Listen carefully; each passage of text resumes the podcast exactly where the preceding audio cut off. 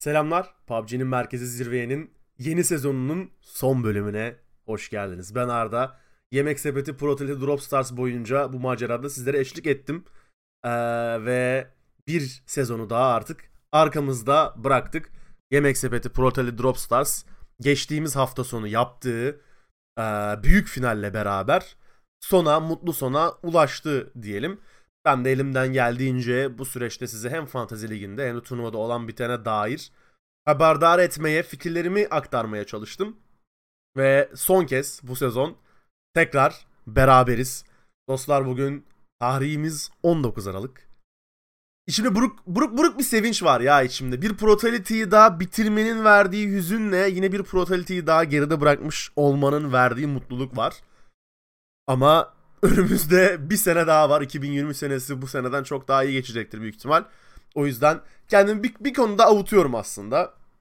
Bu bölümde neler konuşacağız derseniz finalde hangi takımlar nasıl performans sergiledi, hayal kırıklıkları kimdi, kim kazandı, kim ne kadar kazandı ve Fantasy Ligi'nin en optimal kadrosu neydi aşağı yukarı bunları konuşuyor olacağız zaten.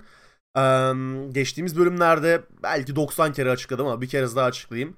Biliyorsunuz Yemek Sepeti Portali Drop Stars'ta bu sene farklı bir etkinliğimiz daha vardı. Yemek Sepeti Market Protality Fantasy Ligi. Turnuvada oynayan oyunculardan kurduğunuz 4 kişilik bir kadroyla en yüksek puanı toplayarak sıralamada zirveye oynamaya çalışıyorduk. Ee, bunun hakkında da 3 bölümdür zaten. Oyuncu tavsiyelerimi ve işte kimlerin neden seçilmesi gerektiğini aktarıyorum olabildiğince. Bu bölümde artık aktarmanın çok bir manası yok. Verdiğim e, ipuçları doğrultusunda en optimal kadro neydi ve ben ne yaptım? Bundan biraz konuşmak istiyorum ardından zaten turnuvada olan bitenin hemen hemen ardından. Dilerseniz lafı da çok uzatmayalım. Yemek Sepeti Proteli Drop Stars'ın bir sıralamasına bir göz atalım. Büyük finalde ne olmuş? Kim kazanmış? Kim kaçıncı olmuş ve ne kadar para ödülü kazanmış? Birincimiz biliyorsunuz bu turnuvada, bu Protolity'de globalden de davetli büyük takımlar vardı.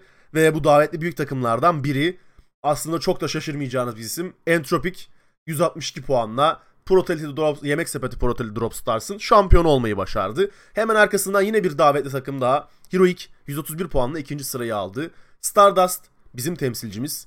Üçüncü sırayı 116 puanla aldı. Hemen arkasından Question Mark var. MEA bölgesinin tanıdığı isimler 101 puanla dördüncülüğü aldı. Ardından Ascent geliyor 100 puanla beşincilik. Mercurial 6. sırada 90 puanla. Ivex 7. sırada 83 puanla. Polish Power 83 puanla. 8. sırada Sarvem 9 82 puanla. Pacific 71 puanla 10. Team Loading 68 ile 11. Digital Athletics çok iyi başlangıç yapmışlardı. Ancak devamı gelmedi. 68 puanla 12. oldular. MTB Sports 61 puanla 13. Footy Sports 60 puanla 14. Denizbank İstanbul Wildcats 50 puanla 15. Ve Team Elite 40 puanla 16. oldu. Bu turnuvada ödül kısmına gelecek olursak 8000 dolarlık bir ödül havuzu vardı. Yemek Sepeti Pro Drop Stars'ın. Bu 8000 dolar ilk 8 takıma dağıtıldı. Entropic 2000 dolar alan takım oldu. İkinci sıradaki Heroic 1500 dolar alan takım oldu. Üçüncü takımımız Stardust 1000 doların sahibi olurken dördüncü takım 1000 dolarla Question Mark oldu. Ascent 750 dolar evine götürdü. Mercurial aynı şekilde 750 dolar evine götürdü. Ee, Hivex Esports 500 dolar evine götürürken Polish Power'da yine bir diğer 500 doların sahibi oldu. Böylelikle 8000 dolar ilk 8000 e, ilk 8 takıma dağıtılmış oldu. Şimdi ilk 8'de şöyle bir hayal kırıklığı var bende. Ben biraz daha ilk 8'de daha fazla yerli Türk takımı görebileceğimizi düşünüyordum. Mesela Digital Athletics, MTB, Footy Sports, aynı şekilde Sarvem. Bunlar hem globalde bir şekilde turnuvalarla kendini kanıtlamış hem de lokal turnuvalarda kendini kanıtlamış takımlardı. Ve ilk 8'e hiçbirini yazdıramamış olmak benim açımdan biraz hayal kırıklığı olduğunu söyleyebilirim. İlk 8'de iki tane Türk takımımız var. Biri Stardust, diğeri de Hivex Esports. Stardust final aşamasında inanılmaz performans gösterirken Hivex'te e, final aşamasına kadar lower bracket'da ve yanlış hatırlamıyorsam Open Qualifier'larda iyi performans göstermişti. E, ardından final stage'de ortalama performansla da 7.liği almayı başardılar. Ve bu turnuva özelinde benim yine ba- beğendiğim, başarılı bulduğum underdog takımlardan biri oldu aslında Hivex. Dediğim gibi ilk 8 yazmak istediğimde Hivex asla ilk seçim olarak 8'e yazmazdım. Ta ki geçtiğimiz aşama lower bracket performanslarını görene kadar. gerçekten hak edilmiş bir ilk 8 geldi Hyvex'ten. Daha yukarısı da gelebilirdi 83 puanla neden olmasın. Ya bunun dışında Entropic Heroic, Question Mark, Ascent, Mercurial, Polish Power gibi takımların ilk 8'de bitirmesine şaşırmadım. Şaşırdığım bir şey var gerçi Polish Power'ın ilk 8'de bitirmesi. Çünkü turnuva boyu placement puanı konusunda inanılmaz problem yaşayan bir Polish Power gördük ve final aşamasında hiç galibiyetleri yok. Bir önceki aşamalara bakıyorum. Ee, Polish Power'ın lower bracket'ta da galibiyeti yok. Polish Power'ın bir tek upper bracket'ta galibiyeti var. İkinci maçı kazanmışlar. Hemen Open Qualifier'lara bakıyorum. Open Qualifier'larda da Polish Power'ın galibiyeti yok. Evet. Bir tek upper bracket'ta ikinci maçı kazanmış Polish Power. Onun dışında kazandığı maç yok final aşamasına kadar. Ben o yüzden ilk 8'de olmasına şaşırdım. İlk 8'e girmesine çok düşük ihtimal veriyorum ki Sarvem zaten bir puan altında. 2, 2 kill almış olsa Polish Power'ı direkt bu ilk 8 skalasının dışına itiyordu. Polish Power benim için belki de bu turnuvanın en büyük hayal kırıklığı oldu. Az önce saydığım yerli takımlarımız haricinde um, turnuvaya çok iyi başlayan bir Digital Athletics vardı demiştik. Upper Bracket'ı 114 puanla birinci bitirdiler. En yakın takipçiden 16 puan fark atmışlardı. Uh, çok dominant bir performansları vardı yine Upper Bracket maçlarında. Um, iki galibiyet çıkarmışlardı onlarda oynanan 10 karşılaşmada. %20 bir win rate'e denk geliyor tabii ki bunu matematiğe vurmak istersek. 72 ile yine lobinin en güçlü aim power'a sahip takımıydı Digital Athletics. Ama finalde ne olduysa oldu ve ritimlerini asla bulamadılar. 68 puanlı 15 maçta 12. sıraya yerleştiler. 51 kill puanı çıkarırken sadece 17 placement puanı çıkarmışlar. Polish Power'dan daha da düşük olduğunu söylemek gerekiyor. Bu arada Polish Power'dan daha düşük placement puanına sahip zaten iki takım var. Biri Team Elite 7 puan toplayabilmiş. Diğeri Digital Athletics 17 puan toplayabilmiş. Ee, genelde farkı da zaten placement puanını yaratmış. Digital Athletics adına Kutu Sports 22 placement puanı toplamış 38 kille. Bu sefer de kill konusunda çok geride kalan bir Kutu Sports izledik.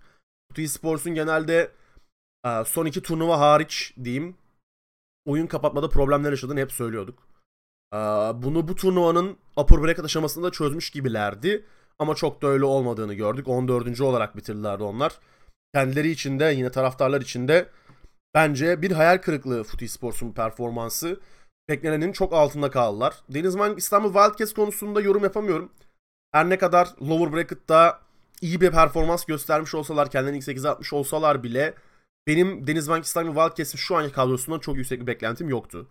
Yeni kurulmuş ve lobideki diğer takımlara göre daha tecrübesiz bir takım olduğu için hani ilk 8'e zaten yazmıyordum ama ya 15. olmaları da aslında çok şaşırtmadı bu lobide. Çünkü lobide çok uzun süredir beraber oynayan takımlar var. İlk 8'deki takımlar bir yana belki de 13-14 takım uzun süredir bir arada oynuyor. Denizbank İstanbul Wildcats kadrosuysa ilk defa yanlış bilmiyorsam resmi bir turnuvada yer aldı ve bu resmi turnuvanın Grand Final'daki ekipler de bundan bir önce PGC gören ekiplerden oluşuyor öyle söyleyeyim.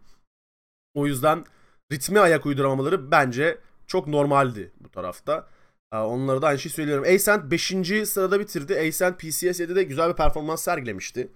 Özellikle fantezilik tarafında e, Ascent'in PCS 7 performansı oyuncuların yani oyuncuların derken fantezilik oyuncularının seçim seçim şeylerini çok etkiliyordu. Seçim kararlarını çok etkiliyordu. Ascent 5. bitirdi ama bana kalırsa biraz yuvarlana yuvarlana Ascent 5. bitirdi diyebiliriz bu tarafta yaşlı kurtlardan oluşan bir takım. Çok fazla tecrübe var. Ya onlar da yine lobide son günü galibiyetle açmayı başarmışlardı. Zaten o açtıkları galibiyet sayesinde de kendilerini ilk 8'de 5. sırada bulmayı başardılar. Ama onun dışında Eysen'in de çok varlığını göremedik diyebiliriz. Ben hala Eysen'in tamamen fantazilik göz boyamasına kurban gittiğini düşünüyorum bu tarafta. Onun dışında Team Loading'in yer yer yükselen performansları vardı bir oyunda 15-16 kilo oluşurken diğer oyunlarda diğer iki oyun, diğer üç oyun ortadan kaybolduklarını görüyorduk. Bu ortadan kayboldukları oyunlar onlara çok pahalıya patladı. 11. bitirdiler. Ee, eğer puana bakmazsak lobi içindeki aktiflerine bakarsak Team Loading gerçekten ilk 8'e hak edecek bir performans gösterdi diyebiliriz bu tarafta. MTV Esports, SQ ve Secreted gibi bir aim power varken ekipte ben kill olarak bu kadar aşağıda kalmalarını beklemiyordum. 39 kill'de 22 placement puanında kaldılar. 61 puan topladılar. Burada belki şunu söyleyebiliriz. Yine bir alışma payı bırakabiliriz. 2023'te dediğimiz gibi çok daha fazla e-spor eventi olacak. Bu sebeple sezonun da sonu olması sebebiyle bir şeyler denenmiş olabilir.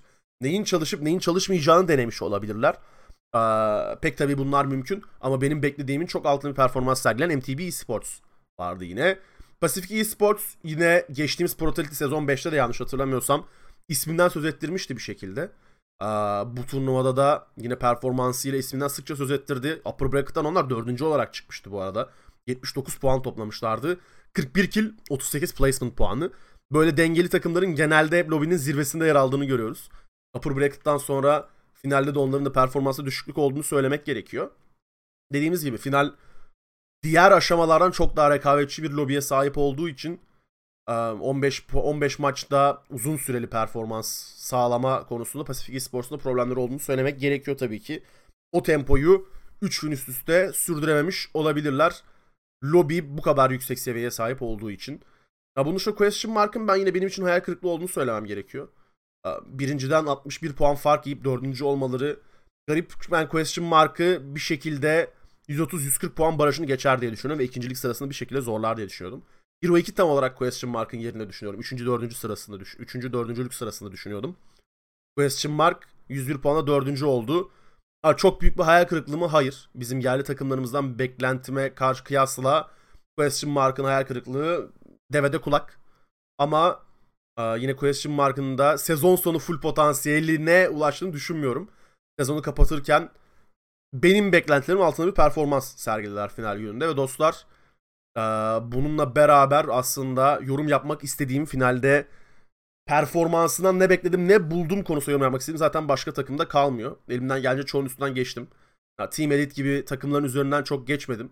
Orası ayrı. Team Elite hakkında konuşmaya zaten gerek yok. MEA bölgesinde bir şekilde qualifier'ları zorlayan ama asla zirveye oynayamayan bir takım olduğu için 16. olması beni ne şaşırttı ne üstüne sevindirdi. Ee, yani ben 12-16. arasında yazıyordum Team Elite'i. En başta açıklandığında final lobisi hala aynı şeyi düşünüyorum. Çok bir şey değişmedi. Dediğim gibi final lobisinde durum buydu ve 8000 dolarlık ödül havuzunun en büyük payı alan Entropik 2000 dolarla Entropik oldu. 162 puan ve birincilik kesinlikle hak edilmiş. ortalama bir PGC performansı sonrası bu şampiyonluk onları mutlu etmiştir. Manevi olarak tatmin etmiştir diye düşünüyorum. Şimdi gel gelelim Yemek Sepeti Market Pro Fantasy Ligi'ne. biliyorsunuz biz kendimiz casterlar arasında verici tarafında bir private ligimiz vardı. Özel ligimiz vardı. Ve burada kendi puanlarımızı karşılaştırabiliyorduk. Benim bütün aşamalarda kurduğum takım 783 puan toplayıp ikinci sıraya yerleşmiş. Merak edenler varsa da 858 puanla Utku sadece Caster'lar Reji lobisi arasında birinci olmuş. Ben ikinci olmuşum. Ee, onun dışında Caster'larımızdan Bartu dördüncü olmuş. Mustafa beşinci olmuş. Ee, Timur abi 6. olmuş gibi bir sıralamamız var. Genel sıralamaya baktığımızda da Global Leaderboard'da 31. sırasını almışım bütün lobiler arasında. Ee, benim için mutlu, mutluluk verici bir sonuç. Tabii ben Private Leaderboard'da biraz daha zirveyi bekliyordum ama ufak tefek hatalar oldu. Mesela Aduzi'nin kaptan seçildiği gün kötü performans sergilemesi gibi ufak tefek minik hatalar oldu. Ama sonraki aşamalarda bu hataları daha stratejik bir takım kurarak telafi ettim. Zaten elimden gelince bu takımları sizlerle paylaştım. Ee, gel gelelim sizin için en optimal 3-4 oyuncuyu sayayım. Fantasy Lig'de seçseydiniz iyi puan toplardınız dediğim. Özellikle final aşaması için konuşuyorum tabii. Final aşamasında Entropik'ten Ayvaz'ı seçseydiniz fena olmayan puan toplayabilirdiniz mesela. T-Bone asla vazgeçilmezimdi benim. T-Bone'u seçseydiniz inanılmaz puanlar toplayabilirdiniz. Yine aynı şekilde final aşaması Craxi'yi seçseydiniz Yine Kurex'i sayesinde mükemmel puanlar toplayabilirdiniz. Yine Kod Marco'yu seçseydiniz Kod Marco'dan kaptanlık verdiğiniz takdirde iyi puanlar alabilirdiniz. Yine ilk aşamalarda verdiğim tavsiyelerden biri Marselek Kapı ikilisiydi. Bunları seçseydiniz yine iyi performans sergileyebilirdiniz genel leaderboard'da. Um, Aduzi aynı şekilde her ne kadar beni yüzüstü bırakmış olsa da sonraki aşamalarda toparladığını düşünüyorum Aduzi'nin de. Kesinlikle o da bu kadrolardan bir parça olmayı hak ediyor. Yine final aşamasına baktığımızda Kilyakai'den özellikle son gün performansı bazında iyi puan toplayabilirdiniz. Kaptanınızı değiştirdiğiniz takdirde Kilyakai gerçekten sizi şaha kaldıracak takım oyunculardan biri olurdu. Biraz daha stratejik oynamanız gerekiyor tabii bu durumda. Ee, üçüncü, dördüncü pik olarak Krexi ve Shilla ikilisini tercih edebilirdiniz. Krexi Shilla ikilisi yine iyi puan getiren üçüncü, dördüncü piklerdi aslında bakarsanız. Um, eğer tabi T-Bone pikliyorsanız Craxi'yi kullanmanız çok muhtemel değil. O zaman Shilla'yı piklemeniz çok daha makul. Um, bunun dışında bakıyorum. Pixelik ilk gün her ne kadar çok kötü performansı, 0 puanlık performansı olsa da oynamadı çünkü Pixelik diye biliyorum. İkinci ve üçüncü günde Pixelik gerçekten isminin hakkını verdi. 47 puan ve 17 puan çıkarmayı başardı Pixelik o tarafta. Özellikle ikinci gün kaptanlık vermiş olsaydınız yine takımınızın şaha kalktığını görebilirdiniz. Benim kadroma gelecek olursak tek tek aşama aşama hangi kadroları kullanmışım onun üzerinden gidelim isterseniz. Ben size burada tavsiye verdim ama ben neler yaptım, neleri seçtim, son dakika değişiklikleriyle neler kullandım onu göstereyim. Birinci sırada benim ilk upper bracket takımımda Aduzi vardı. Dediğim gibi Aduzi beklentimin altında bir performans sergiledi. Özellikle 3. gün zaten oynamadığı için neredeyse puan çekemedim. 16 puan toplamışım. Yanında Marseille'yi kullanmıştım yine aim power olarak. Polish Power'dan. O da ikinci gün 0 puan getirdi sağ olsun. oynamadığı için yine. Bu sebeple yine orada bir puan açığımız oldu. Üçüncü kim, pikim Bilyoner'di. Bilyoner de yine ikinci gün oynamamayı tercih etti. Lobiye bağlanamadı bir şeyler oldu derken Bilyoner'den de puan alamadık. Ve Vorde vardı ilk gün güzel puan getirirken. O da ikinci gün oynamadı ve puan getirmedi. Son günde de yine sıfır puan getirdi. Kötü bir performans ortaya koyarak. Onun dışında lower bracket takımıma gidecek olursak lower bracket takımında ikinci sırayı almıştım yine private leaderboard'da. Birinci pikim Global Army'ydi ve kaptanım aslında Global Army'ydi. İlk gün 36, ikinci gün 54 puan getirmişti. Gayet güzel bir performans sergilemişti. İkinci pikim She Created'tı. She Created ilk gün 19, ikinci gün 22 puan getirdi. Allah bereket versin. Beklentimin altında mı altında. Ben 30'un üzerine her türlü çıkar diyordum. 30'un üstüne çıksaydı zaten Private Leaderboard'da da birinciliği alıyordum. Üçüncü pikim Mert'ti. Mert ikinci gün 0 puan çekerken ilk günde 5 puan çekti. Bir kere de 10. dakikadan önce öldüğü için zaten eksi 3 puan yedim. Mert burada belki de yaptığım kötü piklerden, kötü kararlardan biriydi. Gününde değildi. Gününde olmaması da benim fantazi takımıma yansıdı. Ve takımımın özellikle final aşamasında vazgeçilmezi T-Bone 31 puan çekti ilk gününde lower bracket'ın. ikinci gününde 13 puan çekmeyi başardı. Çünkü 10 bin, 10 bin dolarlık fiyatı için inanılmaz puanlar bunlar. Final aşamasına geldiğimizde de beni private leaderboard'da birinci, global leaderboard'da 17. yapan takımım. İlk pikim Code Marco'ydu tabii ki. İkinci pikim Nail Koptu. Üçüncü pikim She Created ve dördüncü pikim T-Bone'du. Ben gayet optimal bir kadro kurduğumu düşünüyorum bu tarafta. Ee, özellikle kill ve damage konusunda fazlasıyla puan getirebilecek bir kadroya sahiptim. Codmarco ilk 70 puan getirdi. Naikop 23 getirdi. She Created 24 ve Crexy çok özür dilerim. T-Bone 55 puan getirdi. T-Bone'un kaptanlığı yok. Bunu hatırlatmak isterim. Eğer kaptanlığı T-Bone'a vermiş olsaydım belki de çok daha yukarıda bitecek ve Utku'yu overall leaderboard'da geçecektim büyük ihtimal. İkinci güne geldiğimizde Codmarco'nun performansa düşüş yaşandı. Codmarco sadece 26 puan getirebildi. İki kere zaten 10. dakikadan önce öldüğü için eksi 6 puan e, yazdı benim haleme. E, Nail Kop biraz daha ikinci günü kurtaran oyuncuydu. 37 puan toplamayı başardı. Stardust'ın yükselişe geçtiği gün zaten o gün. O yüzden aslında Cole Marco ile Nail Kop burada beni dengelemiş oldu. Birden fazla aim power'ı güçlü oyuncu barındırmanın avantajlarından biri. Üçüncü pikim de zaten Created olduğu için yine She Created buradaki açığı bir noktada kapattı ve 20 puan topladı.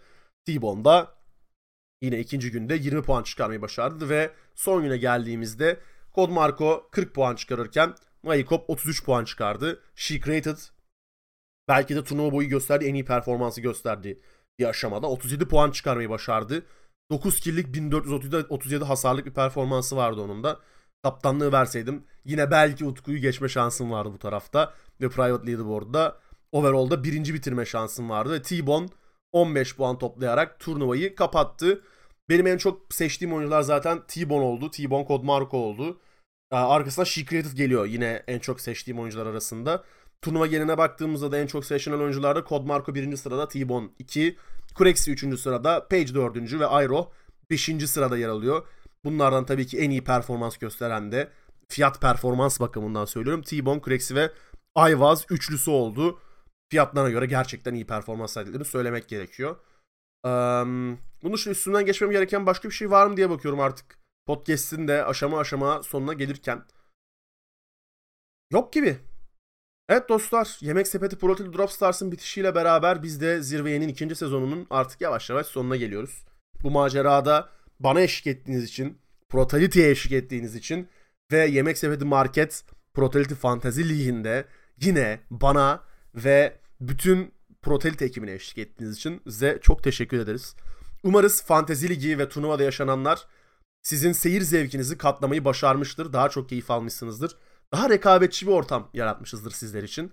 Ben e, çok keyif aldım. Özellikle Fantezi Lig gibi kompetitif bir alanda yine Caster arkadaşlarım reji ekibiyle de yaptığımız küçük trash talklar sayesinde inanılmaz keyif aldığımı söylemem gerekiyor. Bundan sonraki turnuvalarda da kesinlikle Fantezi Lig'in olması gerektiğini düşünüyorum. Durum böyle dostlar. Eğer beni sevdiyseniz, bu podcast'i sevdiyseniz twitter.com slash Bayram adresinden takip edebilirsiniz. Derseniz ki ben daha fazla Protelite ve PUBG istiyorum. Protelity'nin öncelikle web sitesini ziyaret edebilirsiniz. Protelity.gg adresinden. Olmazsa da Twitter'da yine Protelity yazarak arama çubuğuna takip edebilirsiniz. Ve ara ara böyle bir bakayım da turnuva var mı yok mu diye kontrol edeyim diyorsanız da yine Twitch'te PUBG alttan Battlegrounds TR adresini ziyaret edebilir ve diğer yerel turnuvaları da takip edebilirsiniz.